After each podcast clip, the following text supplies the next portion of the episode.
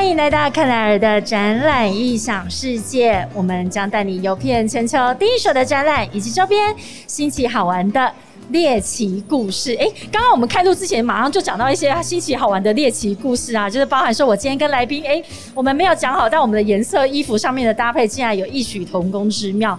我们现在在二零二一年的 Energy Taiwan 台湾国际智慧能源周 Day Three。第三天的下午，也就是代表这个展览已经到了最后一天，也到最后的两个小时。我们在下午的两点钟呢，终于来到一个我这一次其实超级期待要聊的一个议题，然后也请到这位来宾是 IKEA。新店店店长，我有没有少讲还是多讲一个店？我是在新店的新店店店长啊，在新店的新店店店长，我们欢迎 Peter。嗨，Claire，你好，大家好。所以你每次要跟大家自我介绍的时候，都是说啊，我是新店店的店长 Peter。对我还要加，我是宜家家居在新店的新店店店长。你你这是一个绕口令哎，宜家家居新店店店长，哎，我口语还行，口语还行。非常高兴我们今天请到 Peter 哦，因为我们这次在 Energy Taiwan，其实我们在第一天、第二天访了非常多现场的一些参展商，我们聊了很多的议题，太阳能、离岸风电、水利啊、储能。我告诉你，我现在能源知识你问我都问不到哦，我我超强。有，我刚刚很快走一圈，我觉得哇，这个展场。真的很多正能量，正能量，而且很多正妹，你没有发现吗？我这边有很非常美美丽的风景哦，而且刚刚我看到那个云豹能源他们的那个直棒队的啦啦队现在在那边跳舞，人潮都在那边。这个展览有非常多的正能量，因为智慧能源周其实它后面代表的更多的是永续发展的议题。嗯，这也是为什么今天 Peter 要来跟我们分享哦，IKEA 一家家居或者是新店店。里面呢，其实你们一直长期以来都有在规划跟永续住宅居家有关的计划，来跟我们分享一下。好啊，就是我当初被邀请来嘛，那其实我也蛮好奇，说，哎，这个智慧能源跟 IKEA 有什么关系？是，其实后来想想，其实关系真的还蛮多的。超密切，对啊，因为 IKEA 其实我不晓得大家知不知道，IKEA 是瑞典来的嘛？嗯哼，对，其实，在我们创办人他是来自于瑞典一个小镇叫斯木兰。那斯木兰其实跟台湾很像，它是一个资源非常贫瘠的地方。为什么跟台湾很像？资源非常贫瘠，这样对吗？就是我们相对来讲，其实我们很多都是山嘛。啊哈。对，能种的地方不多。对，那本身这个山又很高啊，水又很急。是对。那瑞典那个地方啊，其实相对来讲，它资源贫瘠，但是它培养出一个精神，就是怎么样用最少的资源做最多的事情。嗯哼。对啊，所以 IKEA 其实在它创办时候 DNA 里面就想办法去节省。其实，在今天的流行语，其实就是一个永续的经营的概念。是。对啊，那讲到这个呃，IKEA 新天店其实对永续这块一直都蛮有热情的。对，那我们其实一直在找一些机会，怎么样可以跟台湾的一些呃社会创新的组织做一些合作，对啊。有没有一些具体的案件可以跟我们分享呢？好啊，其实像在今年四月，大家看到我身上穿这制服嘛？是对，我们的制服其实久不久就要汰换掉，对，因为可能弄脏啦或者什么，我们常常要搬货啊什么的。那这些其实要丢掉制服还蛮可惜的。是对，那我们在今年的四月，我们就跟一个社会创新团体叫 Storyworld。我们把这些旧制服给他，他去把它重新利用，做成宠物的制服。宠物的制服，对，因为大家都很喜欢 IKEA 那个莎莎嘛，我们的鲨鱼，所以我们就帮鲨鱼做了一系列的制服。OK，对，所以我们呢透过这个义卖，又让大家理解到说，哎，其实所有的东西啊，只要你愿意花一些心思，它都有被再利用的价值。我觉得 IKEA 啊，它真的是已经升值了。像我一刚刚在跟 Peter 分享哦，我自己在国外有些居住的经验，那每一个留学生啊，身上一定都会背着一个 IKEA 的那个蓝色的大的那个，它是什么尼龙袋？哎，对，一个尼龙袋，它其实是一个再生的材质哦，它好像跟台湾有关系。对，其实全世界都在用那个蓝色的袋子，是我们在很多年以前一位台湾的伙伴他创造出来的。嗯哼，对，那总部看到这样子袋子，说，哎，又非常耐用。而且成本也非常低，是对，所以其实那个时候就说，哎，我们那我们把它变成一个 IKEA 的大家一起来用的袋子，而且容量超大。因为大家去 IKEA 的时候，其实你回想一下你那时候的购买行为，你都会买一些中小型的家具跟物件之外，然后再塞一些小东西，然后之后还会塞一些小布绒娃娃。对，然后它所以它的那一个尼龙袋的这个开口跟它的容量啊，非常适合在 IKEA 就是这样子扫货的时候，然后全部装进一个袋子里面。没错，是吧？所以一它超耐用，然后超好找。对因为你平常没事要去找它的时候，就一、一眼就看到它。第三个是我记得我们那时候在留学生啊，因为大家都是周末定期就要去洗衣服。对对对洗衣服的时候，就是大家每个人都是背着一个 IKEA 的袋子，里面就是一一袋脏衣服，然后在那边洗完之后在那边等，等完之后再背着 IKEA 这一袋的干净衣服又回到宿舍里面。我知道很多人喜欢拿去露营、去海滩玩的时候是带着。对，那我们也曾经看过路边有个摊商啊，他整车全部都是 IKEA 的蓝袋子。所以都怀疑他到底是 IKEA 的那个来这边做一个 campaign 来做一个活动啊。那所以呃，我们从 IKEA 的这个创办人的一个理念开始谈起，所以宜宜家家居它是想要提供我们消费者怎么样子的一个居家的生活的环境或者是氛围的营造呢？嗯，刚刚讲的那部分就是我们 IKEA 一直想要所谓跟社会结合，对，就是照顾弱势啊，或者是在所谓的多元跟平等这一块。那刚刚讲到那个居家的部分是另外一块，就是我们 IKEA 其实大家家里多多少少应该都有 IKEA 的东西嘛。是如果没有的话，应该没有。好，大家都有。那其实 IKEA 很多东西，它小小的设计都有所谓的永续经营的概念在里面。对，那其中一个部分啊，就是比如说大家知道，大家都有冰箱里面都有塞的东西的经验嘛。对，我相信每个人都有这个经验，就是你若干个月之后，发现它过期了，很久以前买的东西还藏在里面。没错，在最深层的地对，方，然后你已经忘记那东西存在了。嗯根据一个调查，大概我们吃的买的食物里面，如果你今天买了一袋那个，假设刚刚那个蓝袋子的话，是有三分之一的东西最后其实都是丢掉。哇哦，对，所以这个保存的部分很重要。所以 IKEA 在设计所谓的食物保存的部分，其实我们就有非常多的巧思。嗯譬如说，你会注意到我们那些东西都是可以堆叠的。是所以简单来讲，你可以在冰箱里面有一个非常 organized、非常有系统的整理好，而且大部分我们都是用透明的而。且可视化很重要。对，所以你你看得到通常的东西，你就比较不会丢掉。没错，就是通常那个不透明的，然后你也已经忘记里面是什么，然后也看不出来它是不是已经变质了。对，因为通常都是你把它打开的，呃，哦 吓一跳，赶快关起来，然后丢掉。对 OK，所以光是在食物保存的那个储存盒上面一样，你们就已经把这个巧思放进去，因为你们想到的是更后面的一个使用行为，希望这个食物不要被浪费。对，我我还可以再举另外一个例子。是对啊，譬如说大家水龙头嘛，一定都有水龙头。大家有没有注意到，像现在冬天，你当然想要洗热水，对，对，可是，在夏天的时候，其实事实上你洗手的时候不太需要热水。没错。但是你有没有注意到，有时候你打开那个水龙头，你会发现你的热水器开始启动。在夏天的时候，对，因为你打开的时候，自动它就会把那个热水器启动。是那事实上，那个热水还没到你的水龙头，还没跑出来，你已经用完了。哦。对，那其实这段能源在中间其实完全是浪费掉的。啊，我懂你意思，就是你其实根本不需要热水，可是你不小心往那边转之后，你的热水器还是在运转，这个能源其实是被消耗掉的。没错，对，那每个人家里每天开个几次水龙头，以后全部的人数加起来，其实就是一个能源的浪费。真的耶。，对，那 IKEA 的水龙头它设计有两个部分，第一个部分就是我们叫 cold start，嗯，就是你打开来基本上它不会启动热水器，是除非你决定说我真的要热水，那你要转另外一个角度，了解。这个时候热水就会出来，所以会避免这种所谓误触的状况。就是在你开启这个开关的时候，其实它有一个呃呃微妙的角度，让你去决定说我是不是真的要，而不是不小心转对到，。没错。哎、这个我完全你，Peter 如果没有提到的话，我完全不忽略掉。我其实平常去消耗或者是耗尽了这么多能源，那我自己一个人也就算了。如果是全部或者是每一个家庭都有这样子的一个能源的耗损的话，其实总加起来就是一个很惊人的量。对，没错。要另外就是我们每一个水龙头都有所谓省水的装置在里面，是对，它会帮水加压，所以本身又可以再省掉大概百分之二三十的水。加压这些事情，那个是包含水龙头的，就连蓬头都可以吗？对对对，有。我要去买，因为最近我家的水压莫名的很小，冬天洗热水澡那个水压很小，很痛苦。对，没错。啊，那我要赶快去新店店的 IKEA 买一个新店的新店店，新店新店店，然后找新店店的店长。那我们在这呃今年新店店的部分也有很多的实际的案例，或者是跟永续相关的这个呃计划，也跟我们分享一下。好啊，那我们最近刚刚讲是四月的嘛，那我们最近正在发生的就是身后看到这个漂亮的，你们叫做什么？我们的行动 Podcast 概念车，车概念车。那我们其实，在我们的卖场啊，如果大家最近有机会去看的话，我们在结账地方有一个类似这样子尺寸的一个房子，但是大家一般去逛 IKEA 都哎习惯看到很漂亮的北欧风，对，也有看到漂亮的家具，那是你未来的梦想。但是我们这次做了一件很特别的事情，我们把能源贫户的家原汁原味的把它搬到卖场里面，所以什么意思？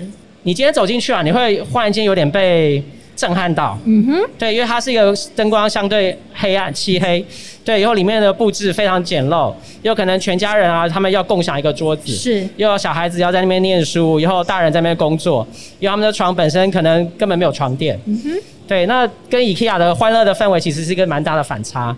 那为什么我们要做这件事情呢？其实我们这个活动是跟东米。对绿然一起合作的，那本身我们想要唤起大家第一个意识到说，哎，其实台湾有一百万户像这样子的能源贫户，嗯哼，对，那他们处在的环境就是一个照明不足，以后用电危险，是。对。那我们希望透过倡议一件非常大家忽略的事情，就是我们每年呢，台湾的银行花了上亿的钱寄纸本账单到我们家里，对。对，但这些纸本账单最后其实都是扔到垃圾桶里面。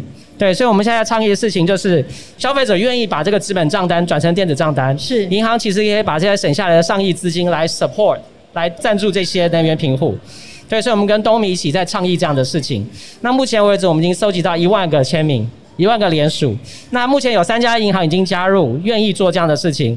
我们希望透过这样子的力量，可以从三家变成三十家。所以就是先从我们这一年来说这么多的呃银行的这个账单用纸本的方式去寄送，其实它也已经消耗了非常多的能源。如果我们都可以做无纸化的话，把这些省下来的这些经费，把它传递到这些需要更多。你你刚刚提到的这种一个这样子小小的一个空间，然后你。你去营造出这个比较昏暗的，也在，但是其实它是在台湾非常多家庭正在发生的一个现况。对，而且它那个感受非常真实，因为它实际上里面的家具跟它的状况，是我们根据我们实际去能源贫户家拜访之后，那这些能源贫户有的我们说，哎，可不可以借这些家具给我们？对，所以里面真的是他们真实的生活状况。Peter，你刚刚提到一个名词叫做能源贫户，怎么样可以被定义叫做能源贫户呢？好，因为这些他们家里啊，因为他们经济状况没那么好，通常他们的家电其实都是去捡来的。哦，那这些家电因为都很旧，事实上它非常耗能。是，所以我们会发现，它其实收入里面啊有百分之十。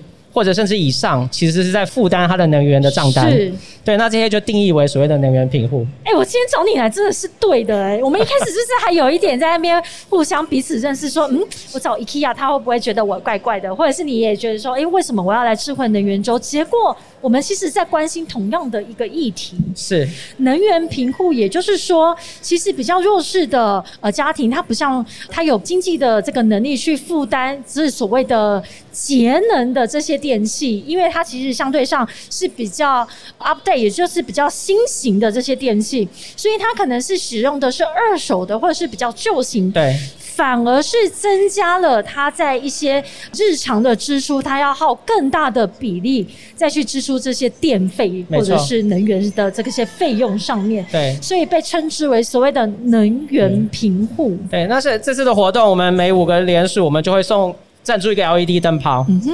对，所以，我们跟东米一起进去服务这些家户的时候，其实第一个就是帮他们换，因为他们大部分还是用旧式传统的灯泡，非常耗电而且危险，所以第一个帮他们换灯。对，那第二个就是东米会开始教导他们一些有关用电的一些安全。嗯哼。对，以后甚至说有机会可以帮他们更换一些家电。对。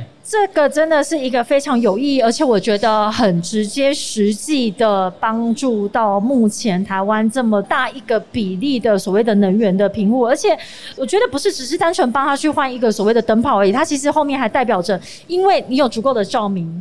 里面在里面所居住的小孩，他可能就可以获得一个比较良好的读书环境。对，太棒了，你都讲出来。因为其实里面有蛮多小朋友啊，他们晚上到了晚上，他们是没有办法读书，因为已经灯光不够，嗯，所以他们被迫必须要跑去那个便利商店。是，对啊，所以其实看到这样的状况，我们都觉得，哎，我们在台湾大部分人都过得蛮好的，我们还是有这些家庭，事实上他们的状况很多人不太了解，所以我们希望透过这样子一个。呈现的方式让大家意识到，我们实际上可以做一些事情。那我真的要去新店店看一下，因为就像您刚刚提到的，这是二十平米的希望是吗？就是这个这个活动，我们叫做漆黑体验屋。以后它大小刚好是一个二十平方米嘛。对，那我们想要透过这二十平方米带来一些新的希望。因为以前我们到 IKEA，相信大家都有这种经验，到 IKEA 之后，就是在你们那个 showroom 里面，哎，出不来耶，就开始躺，开始坐在那边。对。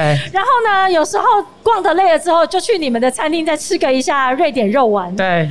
然后呢，再回去走一下哈，继续躺，继续去体验这些这么多你们所营造出来这种北欧风。因为我自己个人有去北欧旅游的几次经验哦，瑞典我也有去过，然后我去挪威、去丹麦，因为北欧是一个比较是常年天黑的这个时数比这个日照时数多很多的，所以。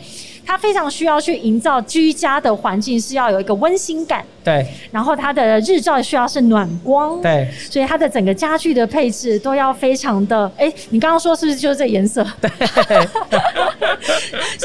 就就我们今天的 E IKEA 的一个企业色啊，哈，对。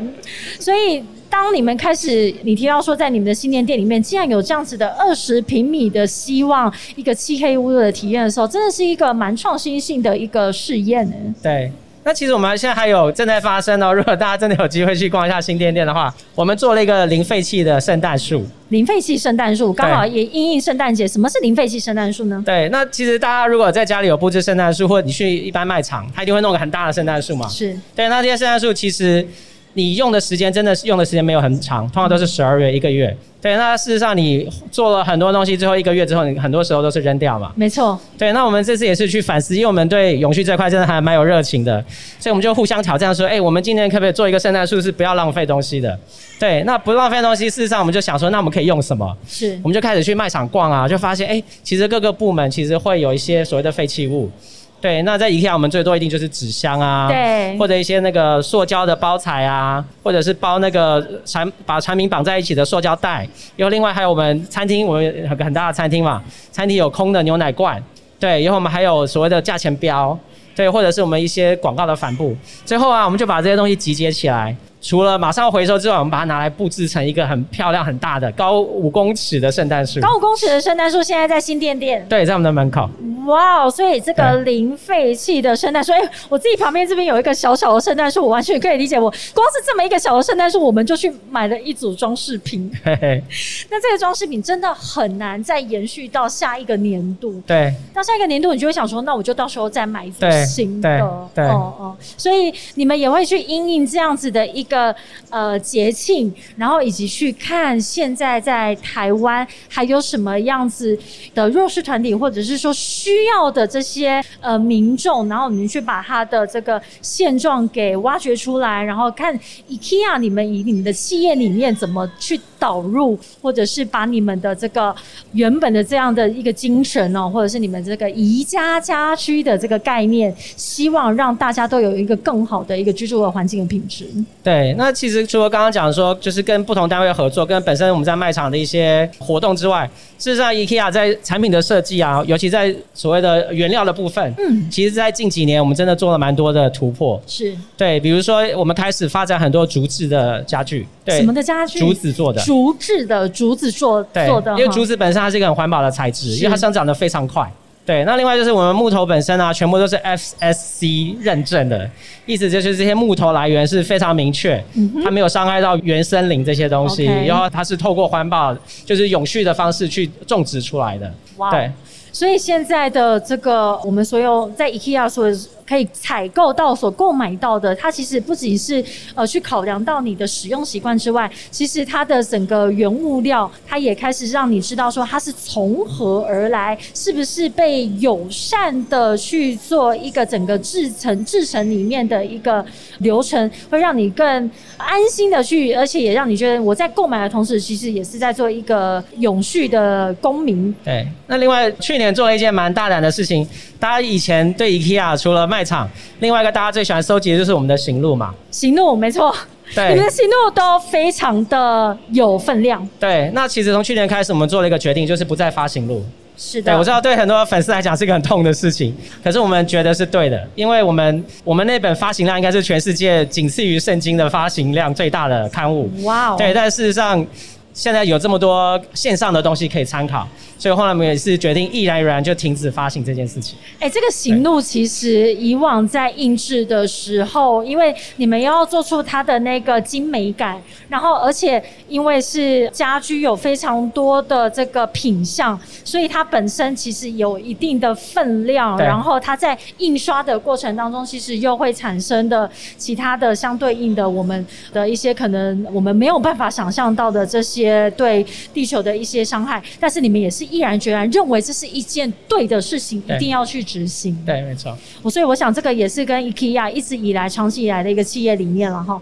那 Peter，这是你第一次来到这个展览吗？智慧能源周，没错。走进来之后，第一个想法是什么？我觉得很棒哎，我觉得这个议题现在已经不是谈高空，而是事实上正在发生中了。没错，你看现场我们周遭的这些参观的呃民众或者是来宾哦，他已经不是只是一个单纯的专业展，也就是说，专业展就是说哦，只是我们的跟能源相关的业者在这边做商洽或者是交流，而是对这三天有非常多的是一般的消费民众，他们对关心这个议题来到现场，对，那事实上，IKEA 在国外我们的总部啊，已经有在投资电厂，风力电厂。是对，那我知道有些电池是已经有开卖所谓的太阳能板。对啊，我们在台湾在这块是还没有开始。对，可是如果今天有任何厂商 有好的 proposal，其实我们在台湾也开始想要尝试着看看有没有这样的机会。是，对，那另外就是我们也开始想要购买更多的绿电。嗯哼。对，这个也是我们总部给我们的，希望我们朝这块发展。这也是一个完全不可逆的趋势了，就是绿电的购买，或者是说跟永续议题、跟能源的这个议题要更紧密的去做一个结合。那像你们最近还有一些计划是在做跟企业的出租家具这样子的一个专案，跟我们说明一下，因为在场超级多的企业。对啊，其实 IKEA 想要在二零三零年变成所谓永续的呃循环经济的公司，简单来讲就是我们不想要从为了做生意而从地地球拿额外的资源。所以换句话说，我们希望我们的所有的商品事实上都可以用完之后可以回到我们的制造，重新把它整修，或者是重新改造，以后重新再拿出来。变成一个正向的循环。对，所以我们已经开始有跟一些企业合作，譬如说我们在台北一零一，我们就是做一个租赁的一个实验。对，如果大家有机会去一零一的话，在它中间有一层是他们的所谓的交易厅，里面都是我们租赁给一零一的家具意跟家是说，企业可以它在建制一个办公室的时候，它里面的这些 O A 家具都可以跟 IKEA 用租赁的方式。对，我们正在规划这样子的专案，所以如果有兴趣的话，可以跟我们联络。哎、那我我在想象哦，意思就是说，哎、我如果租赁是以一年期、两年期，然后之后我们的，因为有时候办公室就是一设置之后就大概十几年，就都长得一样，然后那对个没错你就会觉得哦，每天都是一样的工作环境。但是我觉得，如果用这种租赁的方式的话，是不是就可以每两三年或者是一个时间之后呢，我们就会去做一个全新的一个改造？对，或者因为公司其实现在很多公司它本身变化的也蛮快的嘛，可能不管是换位 location 或者换办公室，或者随着他的事业越来越版图越来越大，可能有不同的分布等等。所以其实这种比较弹性的做法，我们相信呃，不管是从永续的经营来考量，或者从财务的角度来考量，其实都是我们相信我们可以创造出一个很好的 business model。哎、我去年有机会啊，刚好去参观一个办公室，也是有跟 IKEA 这边去租赁家具的。那那整个环境，我就觉得，对于目前现代人的这个现代的上班族，在呃这个人体工学上面有一个非常，因为我非常喜欢那种可以调整工作台面高度的那个桌可以调高度的桌面，对对，因为我们现在已经没有办法久坐，你知道，久坐腰不好。然后，所以我们如果可以或坐或站，或者是依照你目前使用的，你可能有时候是用 laptop，对有时候是用 pad，对那或者是有时候你可能只是要跟同事有一个比较短的一个会议的对时候，我觉得可以去调整这个工作台面。其实也是对于人体的一个健康上面，也是一个很重要的一个规划。有啊，像我现在有时候视讯，我就会用高一点的桌面，就把电脑放在那边嘛就站在那边还可以偷偷运动一下哎、。还可以运动，因为你站着的时候，其实就已经是开始达到一个热量消耗的一个作用了，对对不对？嗯，对，所以今天非常感谢 IKEA 新店店店长 Peter 来到二零二一年 Energy Taiwan 智慧能源周。我们在这个展期的最后一天，也是第三天 Day Three 的下午，其实我们这一段时间已经是一个 Happy Hour 的阶段。我们来讨论一个比较软性的议题，也就是永续住宅，跟我们的智慧能源，让我们觉得民众跟能源的距离没有再那么的遥远。其实从你的生活的各个面向，十一住行娱乐，我们今天谈到了永续饮食。永续教育、永续纺织，甚至永续住宅等等，其实我们每一天的所作所行，我们的每一个层面，都可以为地球尽一份力。最后，Peter 要不要再跟我们说一下 IKEA 你的未来有没有什么样子的规划，或者是想要再跟我们的现场的民众再倡议一些在新店店，或者是 IKEA 在台湾未来的这一个在永续议题上面的一个规划？好，那我们新店店对永续这块真的很热情，我想我已经讲第三次了。是，对啊，所以有任何企业或者是社会创新团体，如果觉得哎。有一些想法都欢迎来找我们。太好了，我们现在哎，我告诉你了，这附近我们这几天访了哦，这几家太阳能厂商或离岸风电的厂商，他们我觉得他们到现场之后，其实他们也都非常需要找一些可以把他们在虽然在能源的技术或产品上面他们已经发挥到极致，但是他们也希望带着跟着民众一起去做更多的永续，至于深入这个生活层面的一些 action。所以我相信 Peter，你待会可以跟我们现场的这些参展商做更多的交流。好，好，我们。再次感谢也 Peter 代表 IKEA 新店店来到克莱尔的展览异想世界二零二一年 Energy Taiwan 的 Live Podcast Zone，在我们的 Day Three 下午的 Happy Hour 跟我们分享永续住宅这个议题。感谢现场的各位来宾以及我们的听众，感谢 Peter，我们下次见喽，拜拜，拜拜，谢谢。